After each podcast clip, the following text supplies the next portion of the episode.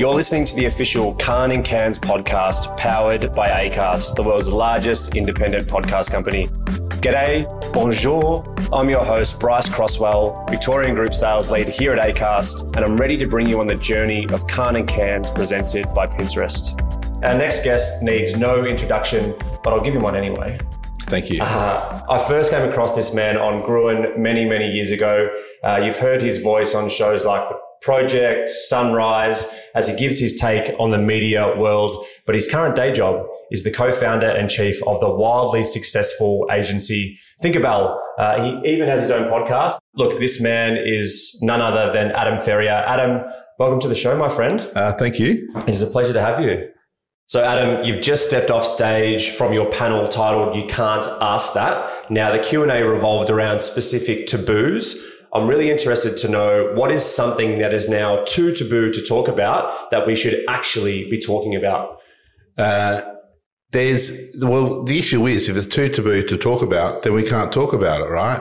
So I don't necessarily want to talk about it on a podcast because it doesn't translate. What I loved about the event we just had was it was a closed room, Chatham House Rules environment, and we had a chat about a whole lot of themes that if I spoke about them now, I don't think they'll translate that well. And I think I might either piss some people off or people will be prone to misinterpret what we're saying. Yep. And I reckon that's part of the issue, right? No matter what you say now, somebody's going to be pissed off with what you've just said. That person will quite rightly have a voice. They'll amplify that. And then somebody else could take that on board and latch onto it, taken out of context, and then suddenly you've created a shitstorm over something that you didn't mean to. And again, having an environment where you can have a conversation about certain topics is really cool as opposed to getting the soundbite. Yeah, great. And look, I'm really intrigued to see how you answer this question, Adam, but what are some offensive questions that you wish more people would ask you? I reckon the role of introverts and extroverts is interesting in society. It seems to me life's easier if you naturally seek attention. And so I like the role of seeking attention and how that's correlated with success. Yeah. And I think there's something interesting to be delved into there. Are creative people really creative, or do they just get more opportunities because they get all the briefs that say we want something creative? Yeah. And like really, it's just by sheer numbers they're going to be more creative because they're getting all the briefs. Yeah. So I reckon there's something to be asked there. We did talk a little bit about the role of drugs and the positive role of drugs, and I reckon there's a conversation to be had. There's certain things that are decriminalised and not, and I reckon there's more of a conversation to be had there as well. We're now in a time, and you mentioned it before, a time of real PC culture. You know, we can't talk about certain things because it's too politically correct.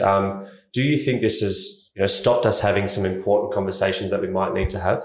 I think PC culture is society's attempt at trying to reconcile the systemic power imbalances that we've all grown up with, that kind of are favouring the, the white male basically in our society. And then within that, it creates a whole lot of unconscious bias and a whole lot of language that perpetuates that kind of power imbalance. Yeah. So I think PC culture overall is really good because we're trying to be aware and we're trying to raise to the consciousness our unconscious bias when we say flippant things which might be sexist or racist or offensive in some way. So I'm a big advocate for PC culture per se. Yeah.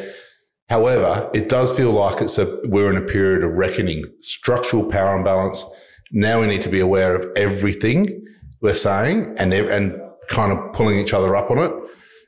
And then hopefully what happens is we all kind of become enlightened. We all realise the impact our behaviours are having on other people, and then we don't need to necessarily be as vigilant about it because we all kind of get it, if you know what I mean. Yeah. Mate, great answers, Adam. Such a stellar chat today, short and sharp. Thank you so much for joining us on the podcast.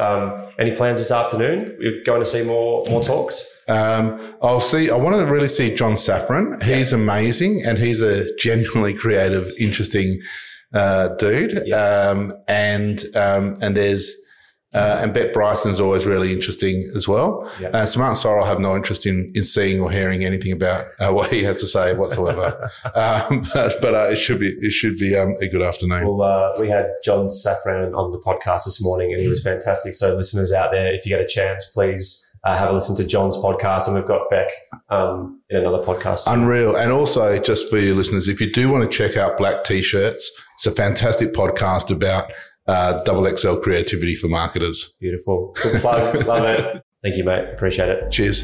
Thanks for listening to the official Kahn & Cans podcast, powered by ACAST, the world's largest independent podcast company.